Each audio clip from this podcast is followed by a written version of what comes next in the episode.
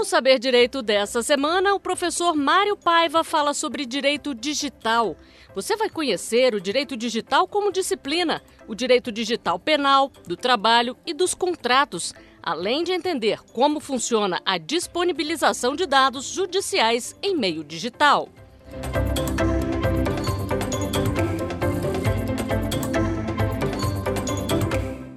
Senhoras e senhores, sejam bem-vindos ao Saber Direito. Eu me chamo Mário Paiva, sou advogado, professor e há mais de 25 anos estudo o impacto da tecnologia no direito. Vamos começar a trilhar um caminho diferente, um caminho inovador, um caminho para se estudar o direito digital como ele deve ser estudado. A partir de então, vamos segmentar em cinco aulas esse estudo do direito digital. Nesta primeira aula, vamos intentar e aprofundar o estudo do que seria o direito digital. Uma espécie de introdução à ciência do direito digital Nela, vamos abordar questões importantes, como o ramo de, do direito, como os princípios que regem, ou seja, a autonomia, a busca pela autonomia do direito digital. Nela, vamos formar uma base para que você tenha em mente o estudo deste ramo autônomo do direito. Respeitamos muito os colegas que já vêm há muito tempo estudando a matéria, mas temos um conceito inovador, um conceito que vai revolucionar o estudo do direito e que nós há muito tempo estamos estudando essa situação com vistas a melhor resolver esta situação, esta revolução da tecnologia e o impacto desta tecnologia no direito. A primeira aula, então, vai tentar colocar na mente dos senhores essa visão de direito. A segunda aula irá abranger o direito digital penal, com consequências gravíssimas que hoje vemos em toda a seara mundial. Os crimes eletrônicos cometidos pelos meios eletrônicos tem dado muita, muitos problemas em relação à sociedade como um todo. Potencializado, os crimes digitais são muito mais relevantes, importantes e danosos à sociedade. Por isso merecem uma especial, um especial estudo desta doutrina. E nós, na segunda aula, vamos nos aprofundar no direito penal digital. Na terceira aula, vamos relacionar o impacto do direito digital nas relações de trabalho. Também muitíssimo relevante, porque as relações de trabalho têm sido insistentemente impactadas com a tecnologia. A uberização e outras tecnologias têm arrancado o trabalho de muitas pessoas. Os postos de trabalho estão sendo extintos por causa da tecnologia. E por isso nós temos a obrigação de colocar o direito neste circuito para dar um pensamento jurídico importante e fundamental para a proteção das relações de trabalho. Na quarta aula, vamos estudar direito digital dos contratos. Hoje, percebemos que a cada momento, a cada segundo, todos nós estamos celebrando contratos digitais. Só que, na mesma linha da aula anterior e da primeira aula, precisamos sim de um estudo vocacionado, um estudo direcionado. Não podemos, de maneira nenhuma, usar aqueles velhos mecanismos para a solução dos conflitos advindos da internet. Precisamos mudar, precisamos revolucionar. E eu preciso contar também com o apoio das senhoras e dos senhores no sentido de vislumbrar mecanismos novos. E, por fim, uma situação que também traz muita preocupação para todos e que não vem sendo observada por muitas pessoas e principalmente pelo ciclo jurídico que vivemos, que é justamente a proteção de dados, a disponibilização excessiva de dados judiciais, de dados pessoais e de dados universais. Então, nós precisamos, sim, nos alertar, vigiar e tentar criar mecanismos viáveis para a solução desses conflitos que se impõem.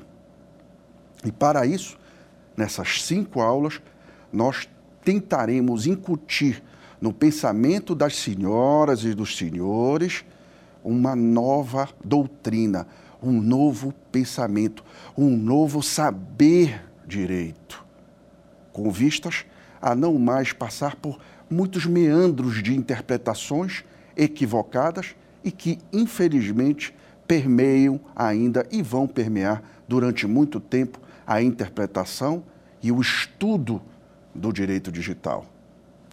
Nós propomos e vamos começar agora o primeiro ato, a primeira aula em relação à tecnologia e ao direito digital. Como disse, nós, profissionais do direito, temos que criar mecanismos aptos, mecanismos plausíveis para alcançar determinadas situações que merecem soluções no meio jurídico. E para isso, não há outra solução do que pensar. Pensar fora da caixa.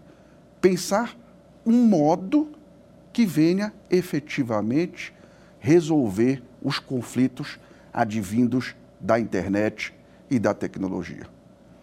Como disse, com todo respeito aos profissionais que militam, os profissionais que ensinam o direito digital, mas temos uma observação muito importante.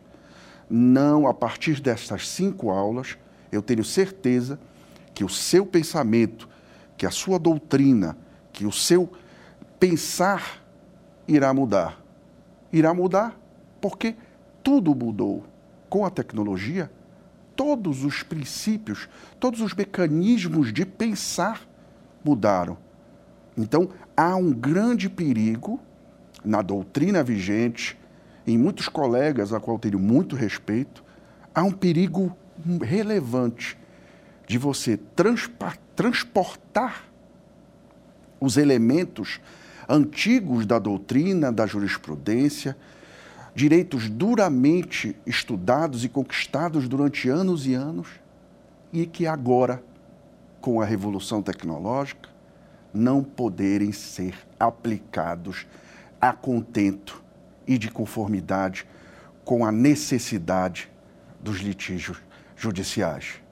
Então nós precisamos constantemente precisamos mudar, mudar para atingir aqueles objetivos, quais sejam uma teoria, ou seja, uma situação nova que há muitos anos escrevo sobre direito digital.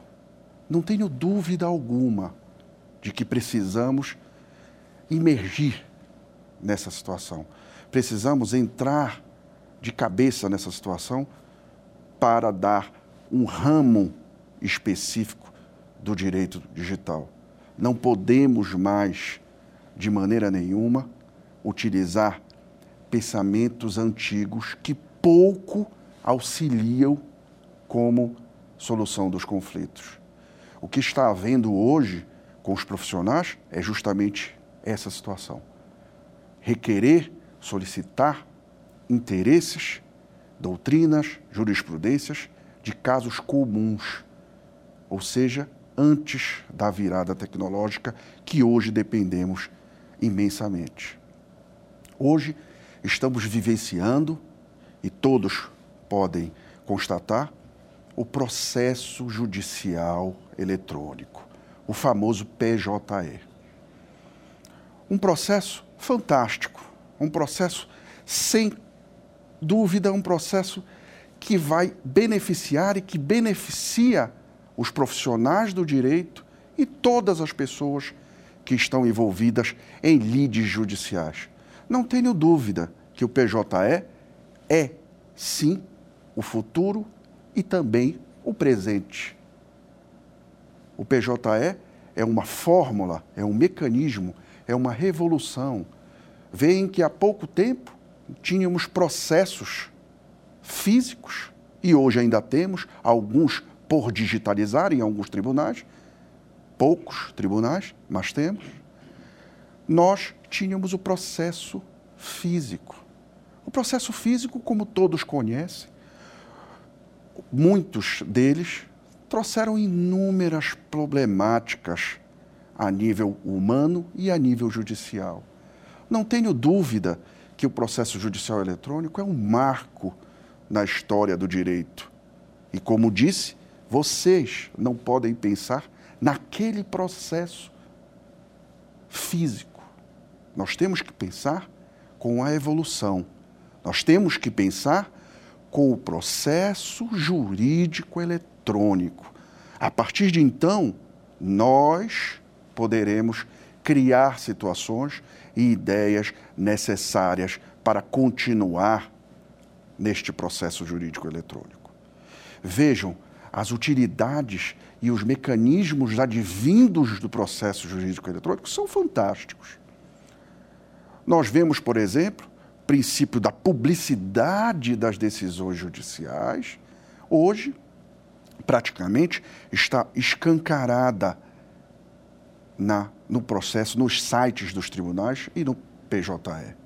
Vemos que aquele princípio da publicidade que antes trazia muito incômodo, muitas problemáticas em relação a advogados, em relação a profissionais do direito, em relação a juízes, em relação a membros do Ministério Público, porque o processo, pura e simplesmente, ele só constava naqueles autos físicos.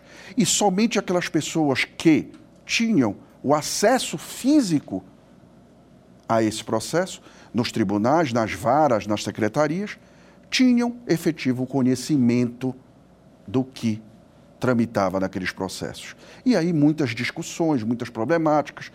Infelizmente, alguns profissionais mal intencionados não davam publicidade das decisões judiciais ou criavam mecanismos para não atender às necessidades do cliente. Hoje não. Hoje, o processo jurídico eletrônico encontra-se à disposição de quaisquer pessoas, salvo o segredo de justiça. Então, a questão da disponibilidade e da publicidade dos processos judiciais foi formidável, impressionante. E nós devemos pensar dessa forma. A partir de então, vemos que, com o processo jurídico eletrônico, nós mudamos o pensar. Mudando este pensar, nós temos que lembrar de como era antigamente. Antigamente, nós tínhamos aí inúmeros problemas. Primeiro, problemas de publicidade, como já havia dito. Problemas em que, infelizmente, maus profissionais não prestavam devi os devidos esclarecimentos aos seus clientes. Por outro lado, situações ainda mais penosas e mais desgastantes para o jurisdicionado.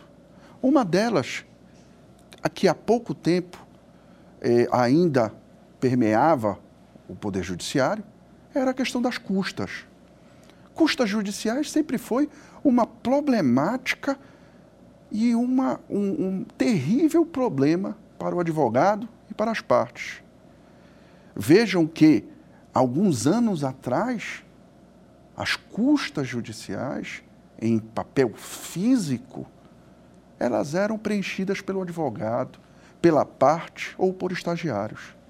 E em muitos casos, muitos casos, tiveram recursos para os tribunais desconhecidos, não julgados, porque aquelas custas, aquele preenchimento de custas, foi um preenchimento de forma errada.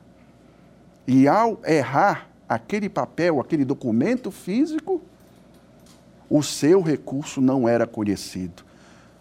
Muitas pessoas tiveram suas, suas lides pura e simplesmente destruídas, pura e simplesmente não conhecidas e não julgadas pela errônea, pelo errôneo procedimento de custas. Hoje não. Hoje, pensando direito, hoje, pensando de uma forma tecnológica, você não tem mais esse problema. Basta que preencha digitalmente e o tribunal irá lhe conferir as custas. O pagamento também será feito pela internet. Enfim, todo o procedimento que poderia levar ao não conhecimento do seu direito e que agora, pura e simplesmente, com um simples toque, há uma corretidão no preenchimento das custas e o julgamento de um recurso. Então, nós temos que vivenciar, nós temos que enaltecer essa tecnologia. Só que nós temos que acompanhar. Temos que acompanhar, mas acompanhar de forma efetiva. Você, eu, nós, temos que acompanhar essa tecnologia. Nós não podemos mais pensar no processo físico. Mas temos que ter uma, um pensamento voltado. E aí o brilho dessas cinco aulas. O brilho é fomentar, o brilho é tentar colocar um pensamento, um saber direito diferente, um saber direito que vá realmente efetivar as soluções que nós temos diante dessa tecnologia. Nós estamos hoje adentrando, o Brasil está adentrando, apesar da implantação ainda demorar alguns anos, numa tecnologia chamada 5G, quinta geração. Nós vamos potencializar o direito e as relações sociais advindas do grande público através do 5G. 5G, para que os senhores tenham, as senhoras e os senhores tenham a ideia, é uma revolução que implementa uma velocidade 100 vezes ou equivalente a 100 vezes ao que hoje nós experimentamos. Então, a correria na questão da velocidade tem um impacto profundo no direito. Profundo. Você não pode estar na tecnologia 1G analógica. Vocês têm que estar na tecnologia 5G e pensar assim, para que o direito um pouco se aproxime das questões advindas da informática. Então, nós temos aí diversos outros exemplos de, do impacto da informática. Nós temos aí uma disponibilidade de dados, uma disponibilidade fantástica em que você é acessado, seus dados são acessados, e aí isso é, é o evento, a aula, a quinta aula irá disponibilizar, nós iremos dissecar a questão de dados, mas hoje nós temos os nossos dados totalmente acessíveis, ou quase em sua totalidade. Nós temos que ter, como disse, soluções. Um exemplo muito prático, muito tranquilo que hoje nós estamos vivenciando, por exemplo, de como a privacidade e a intimidade está sendo exposta no Diário da Justiça. Vejam, durante muitos anos, muitos anos, o Diário da Justiça vem sendo vinculado em sua forma física. E poucas pessoas tinham acesso ao Diário da Justiça Eletrônico. Pouquíssimas pessoas tinham acesso. Eram as pessoas que faziam assinatura, advogados e algumas empresas que chegava aquele diário de justiça eletrônico na mesa dos escritórios de advocacia, dos fóruns judiciais, aquele estagiário, aquela secretária ou mesmo advogado lia as publicações de seus respectivos processos e naquele dia acabava praticamente a publicidade das decisões judiciais. Ela acabava naquele dia e ainda à época era muito difícil conseguir é, é, edições anteriores do Diário de Justiça físico. E a restrição em relação aos dados vinculados no Diário da Justiça eram muito pequenas. O, o atingimento daqueles dados, daquelas publicações, era muito restrito. Portanto, nós tínhamos um pensamento, o pensamento de dados judiciais em diários de justiça físicos. Hoje, não. Hoje nós temos um, um sistema fantástico, como sempre digo, e aqui eu quero deixar bem claro o meu entusiasmo pela tecnologia. Acredito, sem dúvida, sem sombra de dúvida, que a tecnologia ela tem um papel fundamental para o progresso da humanidade, para o progresso das relações sociais e jurídicas. No entanto, o que pugno aqui nessas cinco aulas é justamente a mudança de paradigma, a mudança de pensamento. Continuando no diário, hoje nós temos um diário da Justiça Eletrônica que está disponível a todos. 24 horas por dia, sete dias na semana e no ano inteiro, 365 dias.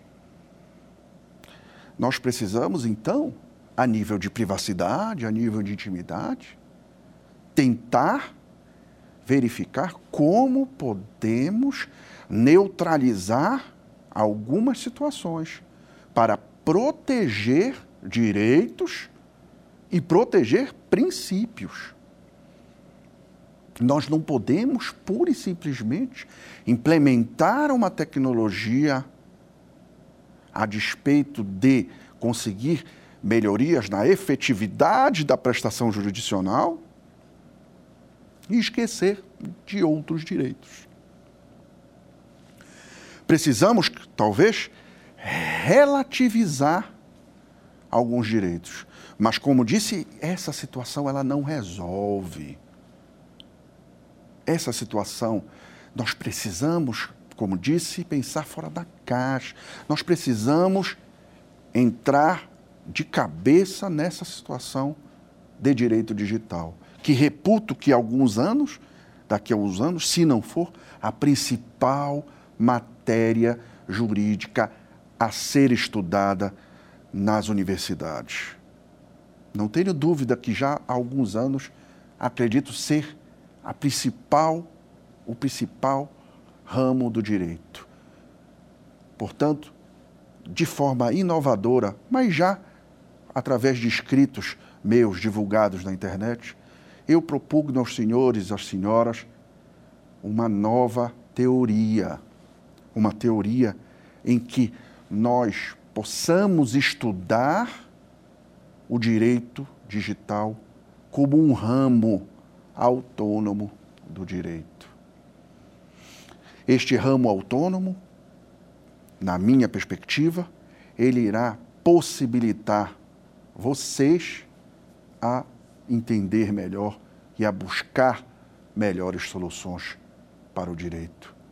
Então nós precisamos, logo de primeira, precisamos criar institutos, criar uma robustez para que esse direito digital seja implementado.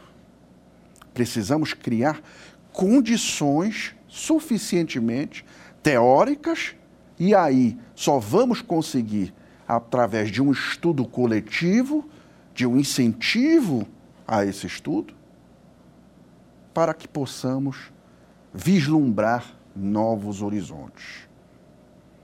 A partir de então, vamos solicitar um ramo autônomo do direito. Este ramo autônomo precisamos criar. Precisamos começar com coisas simples, com situações simples. Começar, por exemplo, a respeito do nome que iremos colocar na teoria em relação ao nome desse ramo. Vamos, vamos mencionar esse ramo como? Como direito eletrônico, como direito das novas tecnologias ou como direito digital? Na questão mundial, a terminologia utilizada para essa ciência do direito, que queremos solidificar, é justamente a questão terminológica de direito digital, abandonando as antigas eh, terminologias como direito eletrônico e direito das novas tecnologias. Acreditamos que direito digital seja uma delas. Precisamos também entender que e restringir a questão da sua do seu conceito.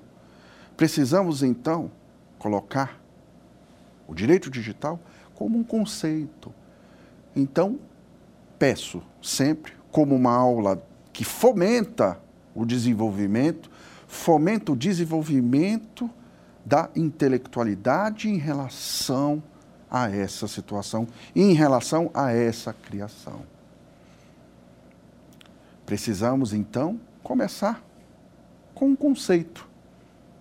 E aí, um conceito do qual vislumbro ser o direito digital como o ramo da ciência, do direito, que estuda o impacto da tecnologia na sociedade e no direito.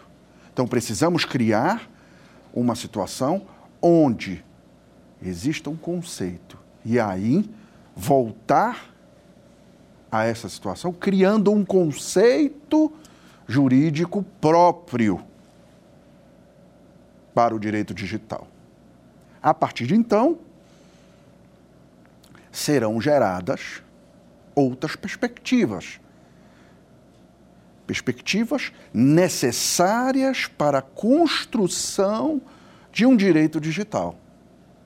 E aí tentaremos viabilizar conceitos, princípios, bibliografias, jurisprudência e a legislação.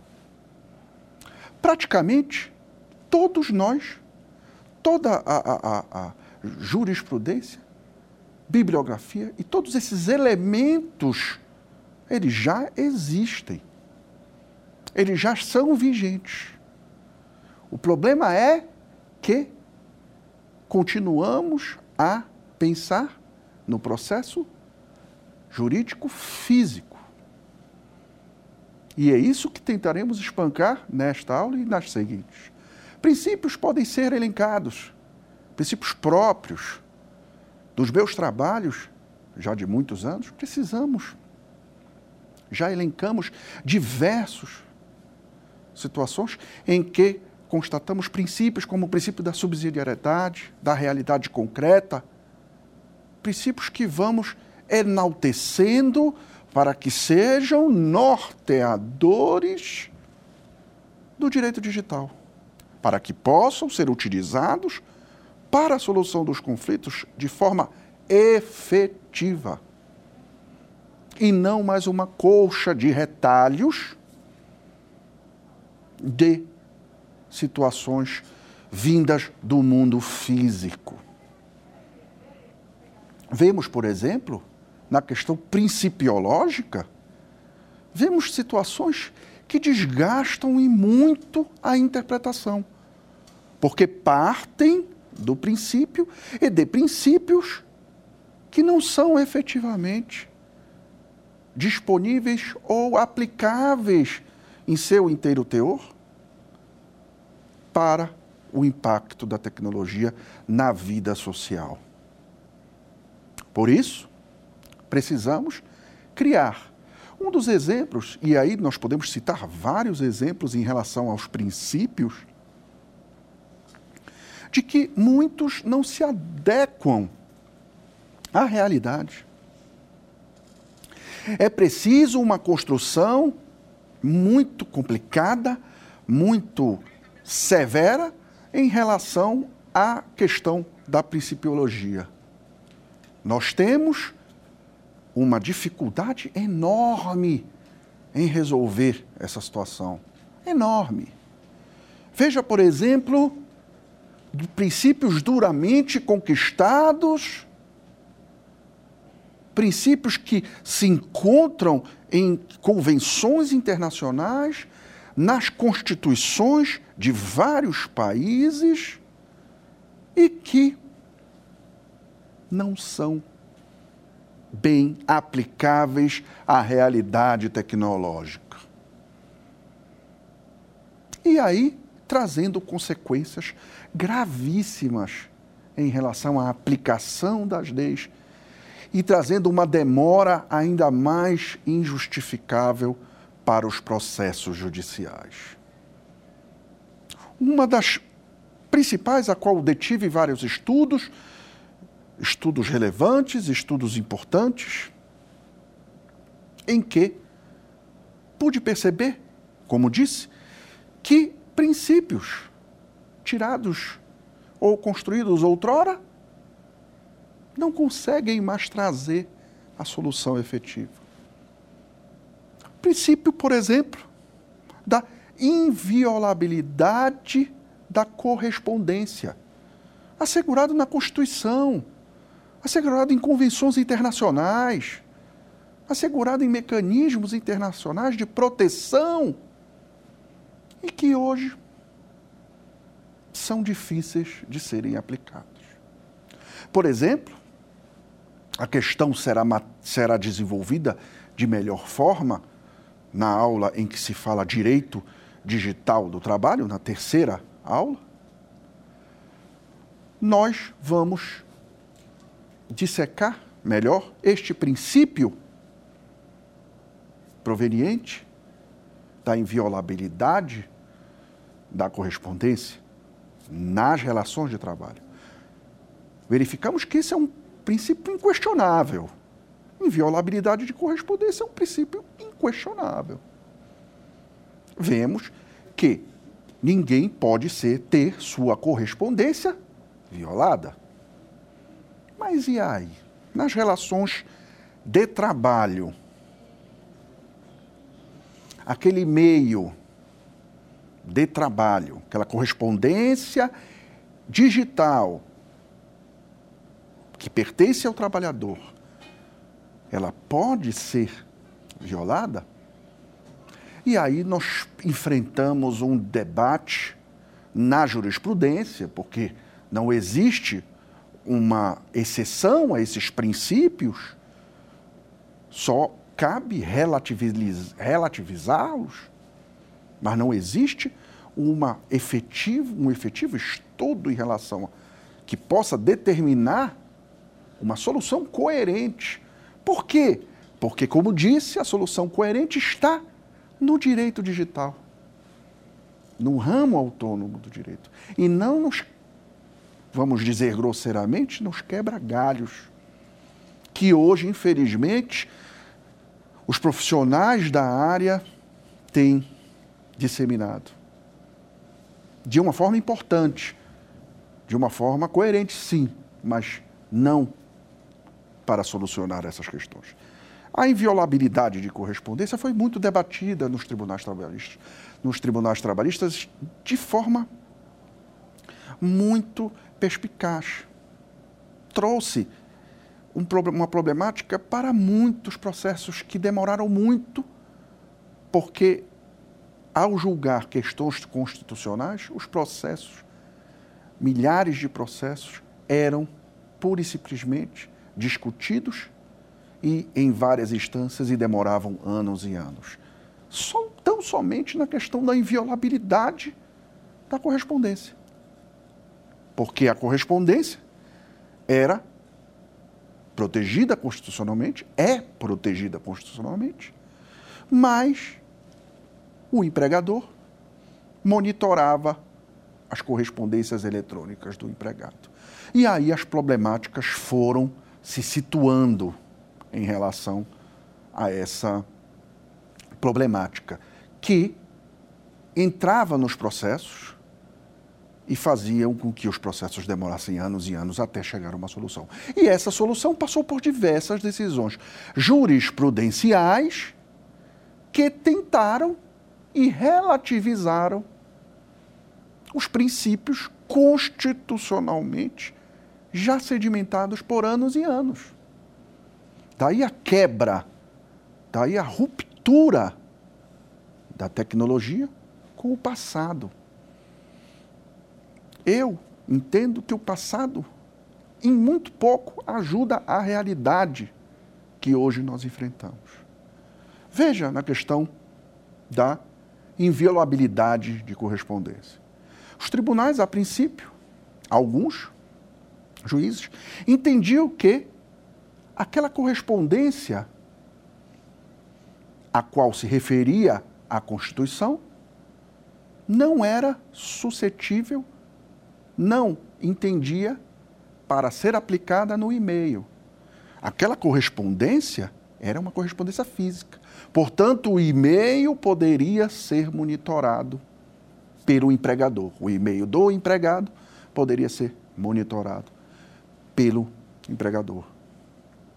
E aí, numa solução simples, acredito simplória, com todo respeito, simplesmente alijava aquele e-mail da proteção constitucional do princípio da inviolabilidade, entendendo que aquele e-mail não era abarcado para proteção constitucional.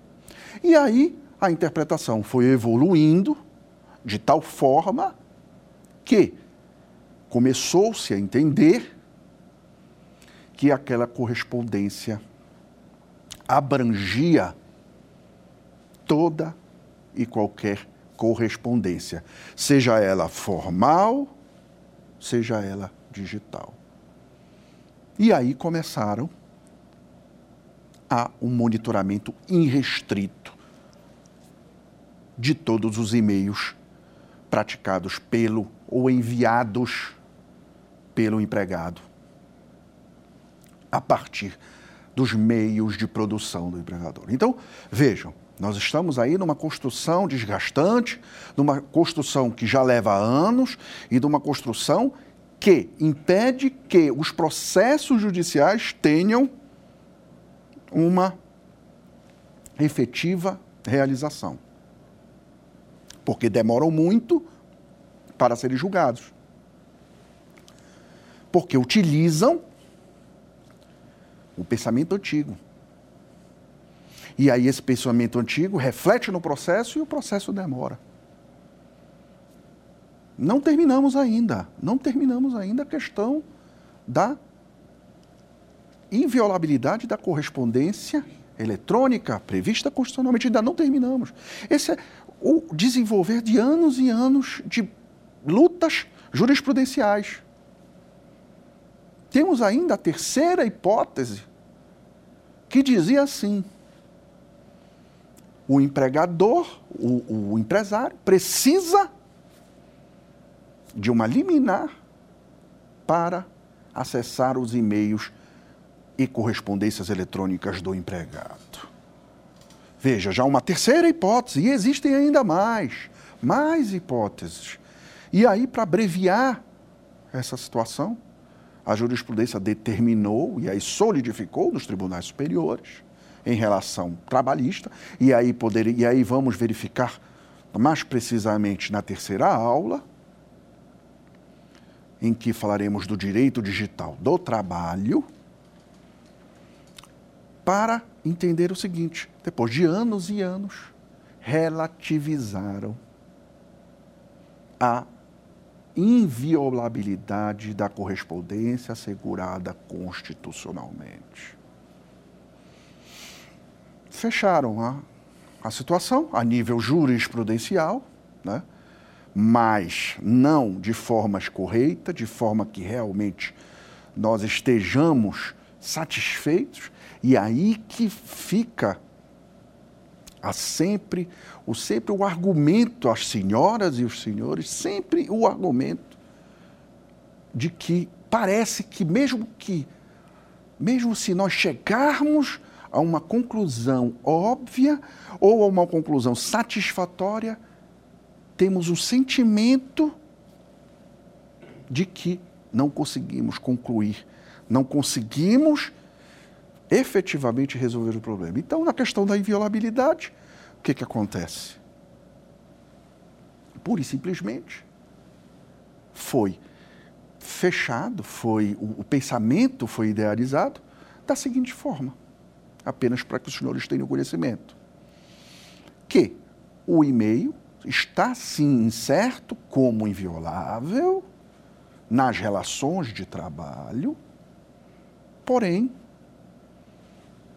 o e-mail concedido pela empresa poderá ser monitorado, ser fiscalizado sem anuidade, sem anuência, aliás, sem anuência do empregado. E aí, o e-mail particular, utilizado nos meios de produção de propriedade do empregador, poderá não poderá ser monitorado. Então, o e-mail fornecido pelo empregador ao empregado poderá ser monitorado. O e-mail de propriedade do empregado não poderá ser monitorado. E aí nós temos outra demanda. E aí nós seguimos para outra situação, para outra demanda. Como o e-mail particular do empregado pode ser utilizado no expediente de trabalho, podendo gerar uma demissão por justa causa. Mas essa matéria, extremamente interessante, ela visa apenas demonstrar que princípios duramente conquistados pelas legislações durante muitos e muitos anos, hoje estão muito sub procurados, muito complicados de serem implementados sem a devida agressão a direitos outros a outros direitos. Então, o princípio da inviolabilidade é um princípio retrógrado, é um, é um princípio que precisa ser burilado, que precisa ser pensado de uma forma diferente em relação ao direito digital. Pensado, inclusive, de uma forma totalmente, como digo, autônoma, de uma forma totalmente diferente, para poder ser bem utilizado e não trazer outros problemas, ao invés de pura e simplesmente ficar relegado a uma colcha, como disse, de retalhos e utilizado conforme o caso que se apresentar. Nós não podemos deixar que isso, que isso se propague. Precisamos encontrar a solução. Precisamos pensar direito. Uma das situações também que nós vemos para a autonomia do direito é justamente a jurisprudência. A jurisprudência, nós já temos inúmeras jurisprudências específicas do direito digital que nós vamos elencar durante essas cinco aulas. Questões jurisprudenciais já vêm sendo debatidas de toda a ordem, na seara trabalhista, na seara negocial, na seara contratual, na seara penal. Então, a jurisprudência já tem se manifestado de toda a ordem através da punição de crimes eletrônicos, que é o objeto da nossa segunda aula, uma situação também terrível, uma situação que desgasta, uma situação que traz inúmeras problemáticas e que o direito penal, por óbvio, criado para o furto, criado para o, o, o roubo físico, não consegue alcançar o digital. Por inúmeras questões. Mas a jurisprudência já tem sido muito específica em relação a essas situações. E a jurisprudência já tem tomado suas posições. Claro que estamos propugnando por uma nova, um novo saber direito, um novo pensar. Claro que enquanto não estabelecermos institutos próprios, institutos aptos, teremos que sim continuar perseguindo com o que temos em mãos, com o que temos de jurisprudência, de legislação em mãos. E a partir de então, vamos conseguir neutralizar esses problemas. Bom, então, em relação à jurisprudência, acreditamos que já temos aí uma situação já bem corriqueira, principalmente na área contratual, na área penal. Na área contratual, a todo tempo existem questionamentos, porque são inúmeras as espécies de contrato que todos os dias fazemos e não lemos, a grande maioria, esse é o objeto da aula, da quarta aula, a questão dos contratos e do direito civil, em que realizamos contratos a cada segundo, sem a devida proteção, sempre descobertos, mas enfim, na, no quesito jurisprudência, já temos muitas decisões e todos os dias nos deparamos com decisões judiciais, só que fulcrados nos institutos antigos. Necessários, porém, devem ser reformulados ou, pura e simplesmente, não colocados em prática. A questão é tão profunda que aqui nós propugnamos algumas situações em que os institutos jurídicos anteriores nem sequer poderão ser adotados. Ou seja, a ruptura, a ruptura, a ruptura quase que total. Porque senão não vamos alcançar os objetivos. Bom, além disso, para um ramo da ciência do direito, nós temos que ter leis. E aí, na sua grande maioria, precisamos sim de leis específicas, de leis que consigam combater essa situação. E aí nós temos muitas leis que já estão sendo editadas e protagonizadas. Precisamos então dessas leis para o melhor cumprimento das situações relevantes e do impacto da tecnologia no direito. Vamos então, por final, tentar escalonar a questão dos da bibliografia. Como enaltecer a bibliografia para a questão do direito digital? a bibliografia é fundamental para a, o conhecimento do direito digital. Vejam que anteriormente nós tínhamos aí muitas situações, todo tipo de problema, na verdade. Na verdade, a bibliografia existia todo tipo de problema. Livros desatualizados, livros caros, livros de difícil acesso e que traziam todo tipo de problemática. Uma delas, por exemplo, era justamente a questão da compilação das leis. A compilação das leis, muitas das vezes, em um livro físico, geravam problemas de toda ordem. Porque para a confecção daqueles livros físicos, o que que ocorria? Muitos deles demoravam muito tempo para serem produzidos. E ao final, constatávamos que aquela legislação, a ser aplicada nas peças judiciais, na jurisprudência e nas demais solicitações, eram baseadas em livros que detinham legislações inapropriadas e legislações que já estavam desatualizadas.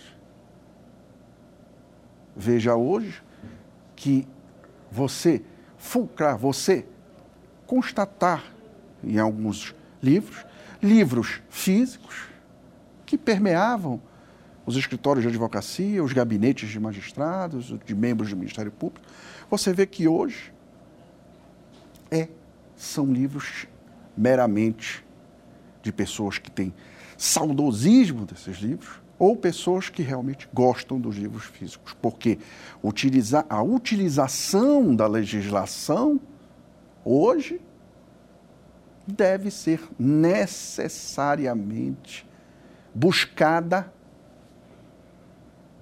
nos sites de governo, nos sites dos tribunais de justiça, porque atualizadas e registradas. Portanto, você vê, por exemplo, que a bibliografia indicada para essas cinco aulas, por exemplo, é uma bibliografia integralmente feita na feita e disponível de forma gratuita na internet. Portanto, você tem a disponibilidade tanto da legislação segura nos sites dos tribunais, quanto a bibliografia também, devendo essa bibliografia ser digitalizada.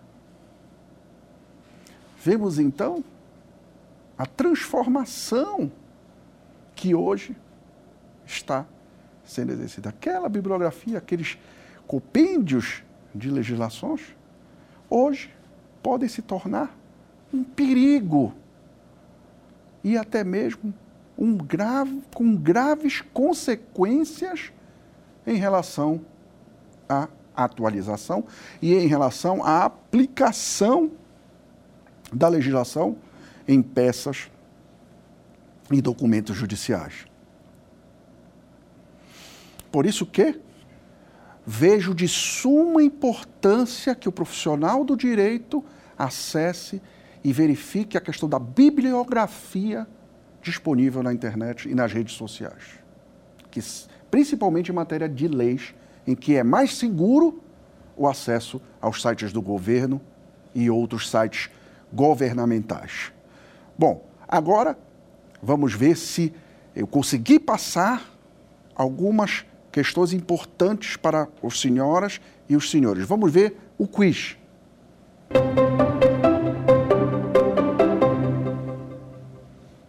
Qual é a terminologia mais adotada para o impacto da tecnologia no direito? Letra A, direito eletrônico, letra B, direito da informática, letra C, direito digital. E aí, você já sabe a resposta? Direito digital. Conforme havíamos dito, o direito digital, ele é a terminologia mais utilizada em relação à terminologia de forma conceitual desta disciplina que queremos criar para a solução dos litígios. Vamos a mais um quiz. qual a lei que instituiu o processo eletrônico? Lei 11.419, de 19 de dezembro de 2006. Letra B, Lei 12.965, de 23 de abril de 2014. Letra C, Lei 13.719, de 14 de agosto de 2018. D, Lei número 12.737, de 30 de novembro de 2012. E aí, você sabe a resposta? A resposta é letra A. A lei que institui, vejam, em 2016, a lei que instituiu o processo eletrônico. Nós temos aí, senhores, e aí que sempre digo que nós estamos ainda correndo atrás de uma situação posterior. Nós temos aí uma lei de 2006, ou seja, quase de 15 anos atrás. Uma lei de processo eletrônico de 15 anos atrás. Então fique atento às orientações. Vamos a outro quiz. Qual é o princípio do novo ramo do direito aplicado à tecnologia? Letra A, princípio da instrumentalidade. Letra B, princípio da anterioridade. Letra C, princípio da subsidiariedade. Letra D, princípio da reserva legal. Prestou atenção? Verificou qual a letra correta? A letra certa é o princípio da subsidiariedade.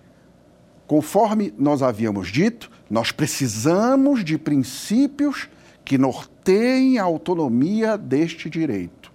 Princípios que efetivamente colham e tentem resolver esta situação de forma efetiva, criando um novo ramo do direito no conceito jurídico.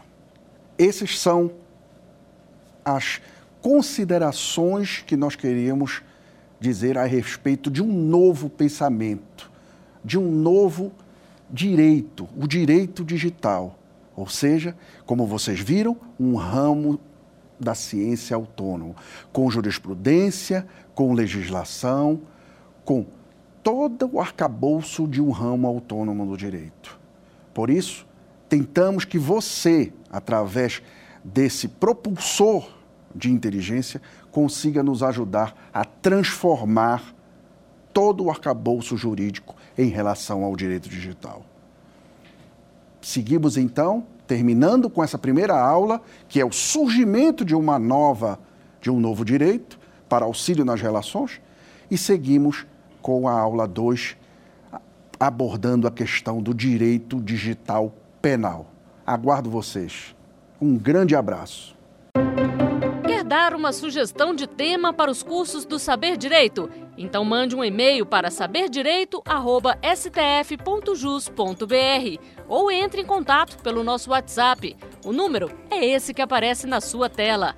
Você também pode estudar pela internet. Basta acessar o site tvjustiça.jus.br ou rever as aulas no canal da TV no YouTube. TV Justiça Oficial.